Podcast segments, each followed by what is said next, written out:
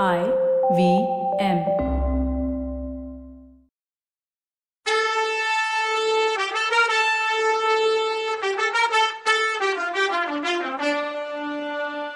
வணக்கங்க. நான் கவிதா பேசுறேன்.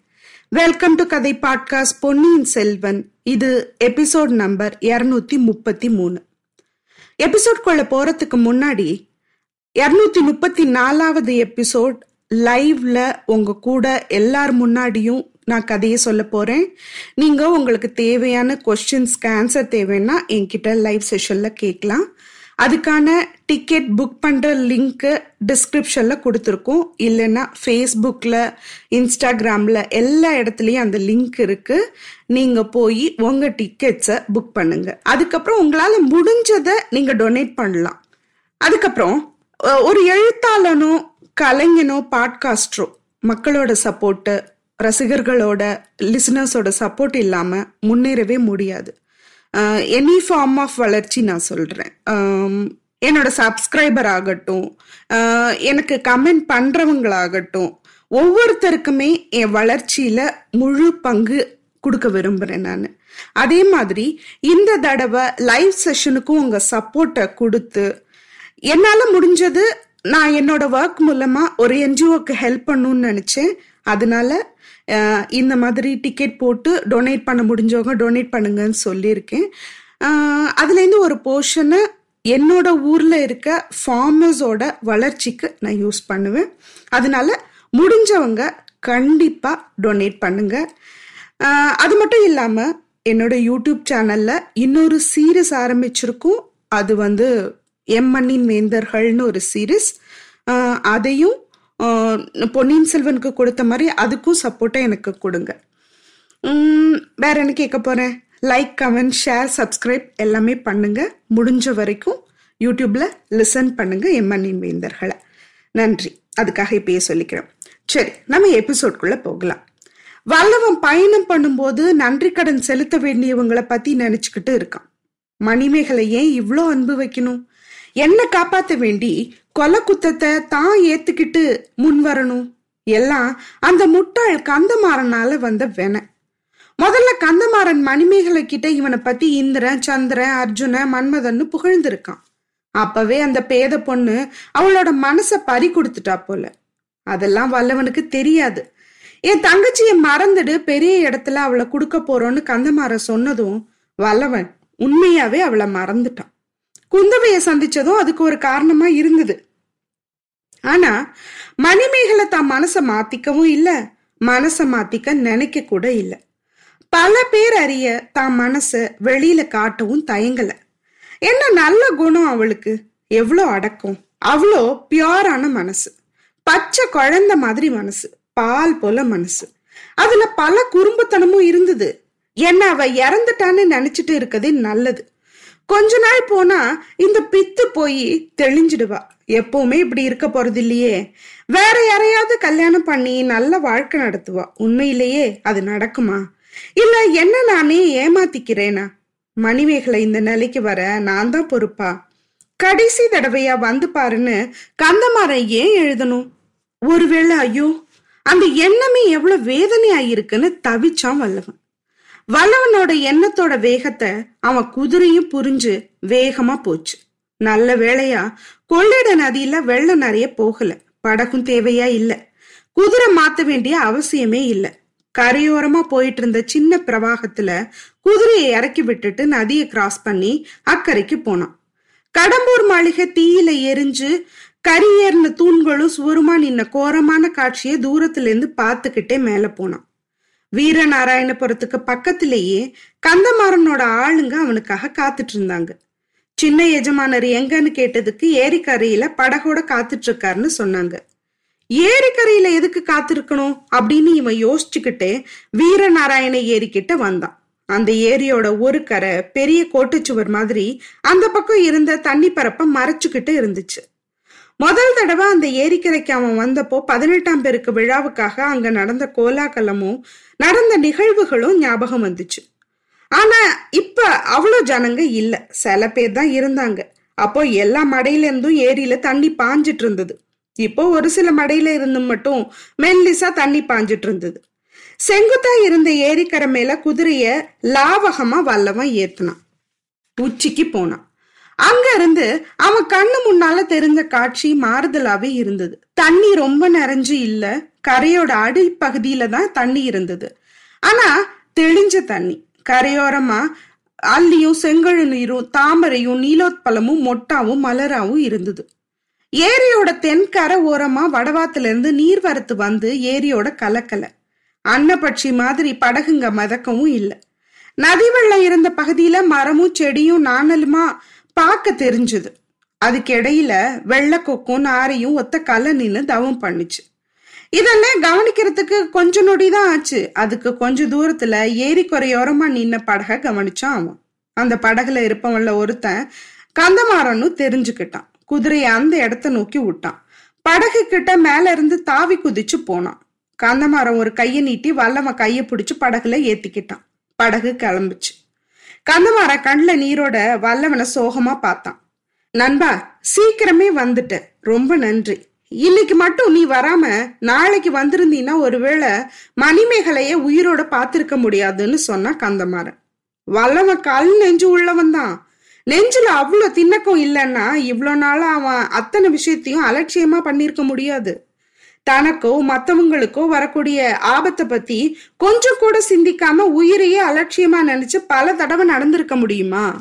அப்படி உறுதி உள்ளவன் கந்தமாரன் சொன்ன வார்த்தையை கேட்டு கதி கலங்கிட்டான். கடைசி தடவைன்னு அவன் எழுதுனதும் அர்த்தம் புரிஞ்சுது. அவனோட கண்ணில் கண்ணீர் நிறைஞ்சு வழிஞ்சுது. கந்தமாரா மணிமேகலை உயிருக்கே ஆபத்தா? ஏன்? அவ கொஞ்சம் சித்தம் தவறித்தானே போனா? அதுவும் உன்னையும் என்னையும் பத்தி தானேன்னு கேட்டான். அதுல ஒரு தவிப்பு இருந்துச்சு நண்பா. இப்போ அவ மூளை தெளிஞ்சிடுச்சு. ஆனா இன்னும் எவ்வளவு நேரம் உயிரோட இருப்பாளோ தெரியாது. உன்னை பாக்குற வரைக்கும் அது உயிரோட இருக்கணும்னு நான் வேண்டிக்கிறேன்னு சொன்ன கந்தமாறன். என்ன நடந்ததுன்னு சொல்ல ஆரம்பிச்சான். காஞ்சியில கந்தமாறன் சக்கரவர்த்தி வந்து தங்குறதுக்காக பொன் மாளிகையை சரி பண்ற வேலையை பார்த்துட்டு இருந்தான். அப்போ மணிமேகலையும் கூட்டிட்டு கிளம்பிட்டதா? அதாவது பழையாறையில இருந்து கிளம்பிட்டதா கேள்விப்பட்டான் அப்பா கிட்ட இருந்து அதை தொடர்ந்து அவ காணாம போயிட்டான்னு செய்தியும் கிடைச்சது. உடனே பார்த்திபன் கிட்ட சொல்லிட்டு தங்கச்சியை தேடுறதுக்காக ஓடோடி வந்தான். அவன் அப்பா வருத்தத்துல ஏறக்குறைய பைத்தியம் பிடிக்கிற நிலைமையில இருந்தாரு. ராத்திரி கூடாரத்துல வந்து படுத்தா பொழுது விடிஞ்சா காணலன்னு சொன்னதை தவிர வேற எதுவும் தகவல் தெரியல. பழைய அறைக்கு ஆள் விட்டு தேடி இருக்கேன்னு சொன்னாரு. கந்தமரத்தானும் தேட ஆரம்பிச்சான். ஏற்கனவே எரிஞ்சு போன அரண்மனையில தேடியாச்சுன்னு சொன்னாங்க. ஏரியில விழுந்திருந்தான்னா முழுகி போயிருப்பாளோன்னு தேடி பார்த்து அவ உடம்பையாவது கண்டுபிடிக்கணும்னு நினைச்சான். ஒருவேளை ஏரி பக்கத்துல இருக்க காட்டு பகுதியில அவ அலைஞ்சிட்டு இருக்கலான்னு ஆசையும் இருந்துச்சு. அதனால ஏரிக்கரையில சுத்தி சுத்தி அலைஞ்சு தேடினான். ஏரியில குறுக்கு நெடுக்குமா படகு விட்டு தேடினான். இப்படி நாலு நாள் தேடி அழுத்து சலிச்ச பின்னாடி ஏரி மேற்கு பக்கத்துல இருந்த நீராழி மண்டபம் ஞாபகம் அவனுக்கு வந்துச்சு. வேட்டைக்கு போனப்போ கரிகாலனும் வல்லவனும் நந்தினியும் மணிமேகலையும் சந்திச்சு பேசினதும் ஒரு நாள் அங்க இருந்ததும் இவனுக்கு ஞாபகம் வந்துச்சு. மணிமேகலை படகு இல்லாம அங்க போறது நடக்காத விஷயம்தான். கரடி சிறுத்தை எல்லாம் நடமாடுற பகுதி வேற அது. தனியா அங்க போறது சாத்தியமே இல்ல. காட்டை தாண்டி போனாலும் சின்ன சின்ன கால்வாய் எல்லாம் வேற இருக்குமே. சரி இருந்தாலும் அதையும் பார்த்துடலான்னு கந்தமாரா அந்த நீராழி மண்டபத்துக்கு படக விட்டான். மண்டபத்துக்கு பக்கத்துல போனதும் அவன் மனசு பழைய ஞாபகத்துல குமுறுச்சு. முதல்ல மண்டபம் சூன்யமா தெரிஞ்சது. யாரும் அங்க இருக்க மாதிரி தெரியல. மண்டப படியில இறங்கி நின்னு பெருமூச்சு விட்டான். அவன் பெருமூச்சு மாதிரி இன்னொரு பெருமூச்சும் கேட்டுச்சு. ஓடி போய் பார்த்தான். நீராழி மண்டபத்து மறுபக்க படிக்கட்டுல மணிமேகலை கடந்தா. ஒட்டி ஒலந்து வாடி போய் இருந்தா. அவ உடம்புல பல இடத்துல கீரல் இருந்துச்சு. முதல்ல அந்த உடம்புல உயிர் இருக்கான்னே தெரியல.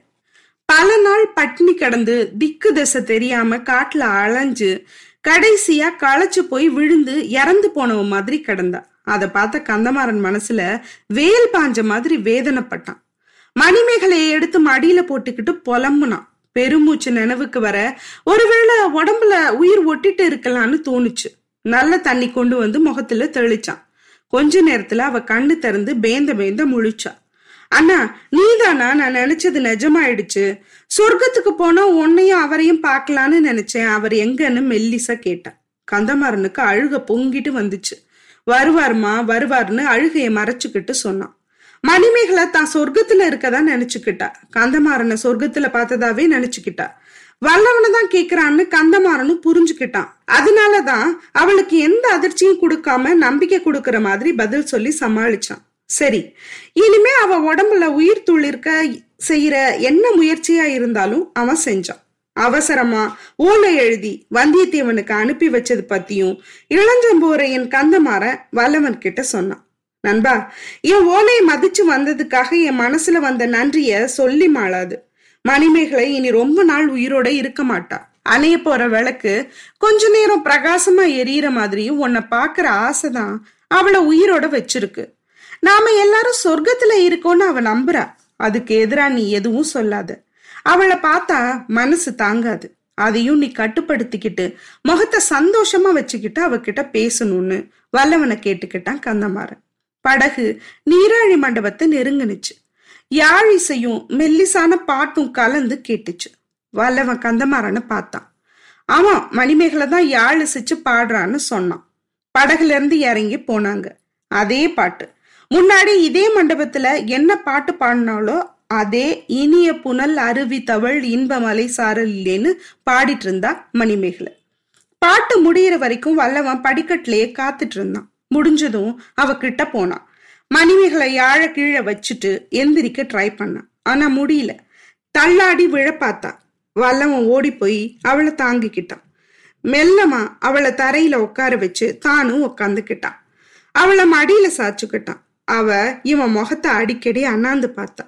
அது வல்லவன் தானா? அவன் மடியில தான் படுத்திருக்கிறது நிஜம்தானான்னு பல தடவை உறுதி பண்ணிக்கிட்டா.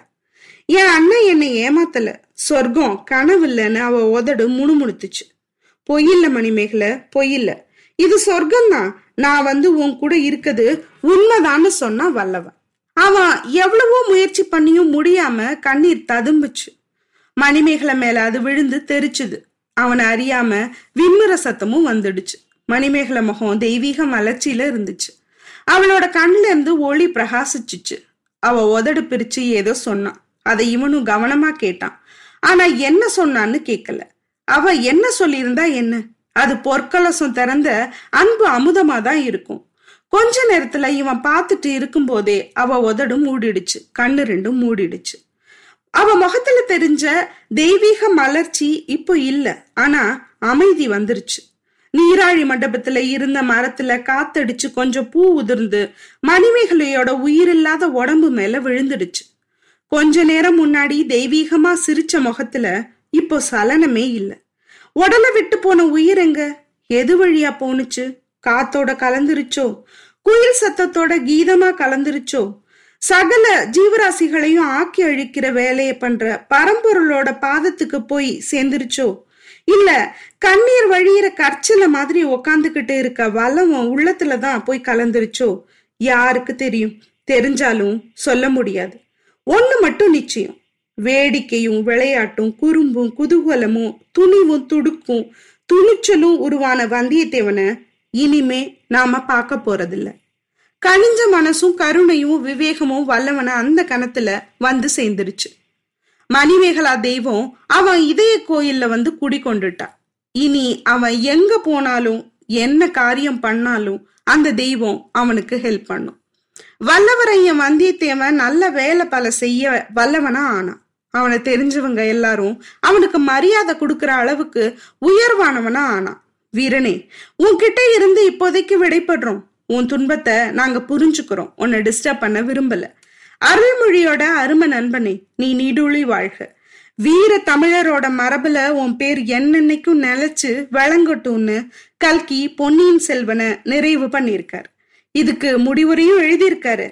அதை நம்ம அடுத்த எபிசோட்ல பார்க்கலாம். அடுத்த எபிசோட்ல லைவ்ல உங்களை நான் சந்திக்கிறேன். உங்களுக்கு கேட்க வேண்டிய கொஷின்ஸ் எல்லாம் நீங்க ப்ரிப்பேர் பண்ணி வச்சுக்கிட்டாலும் சரி இல்ல முன்னாடியே எனக்கு அனுப்பி ஆன்சர் என்ன ப்ரிப்பேர் பண்ணி வைக்க சொன்னாலும் சரி. எனக்கு தெரிஞ்சதை நான் சொல்ல போறேன் அவ்வளவுதான். எனக்கு தெரியலன்னா இப்பவும் சரி அப்பவும் சரி தெரியலன்னு சொல்ல போறேன். அதனால என்ன இருக்கு? தெரிஞ்சுக்கிட்டா அப்புறம் ஆன்சர் பண்ணிக்கிட்டா போச்சு. பரவாயில்ல. நீங்க உங்களுக்கு கேட்க வேண்டிய கொஸ்டின்ஸை தைரியமா கேட்கலாம். நானும் எனக்கு தெரிஞ்சதை உங்களுக்கு சொல்றேன். நன்றி வணக்கம். லைவ்ல சந்திப்போம்.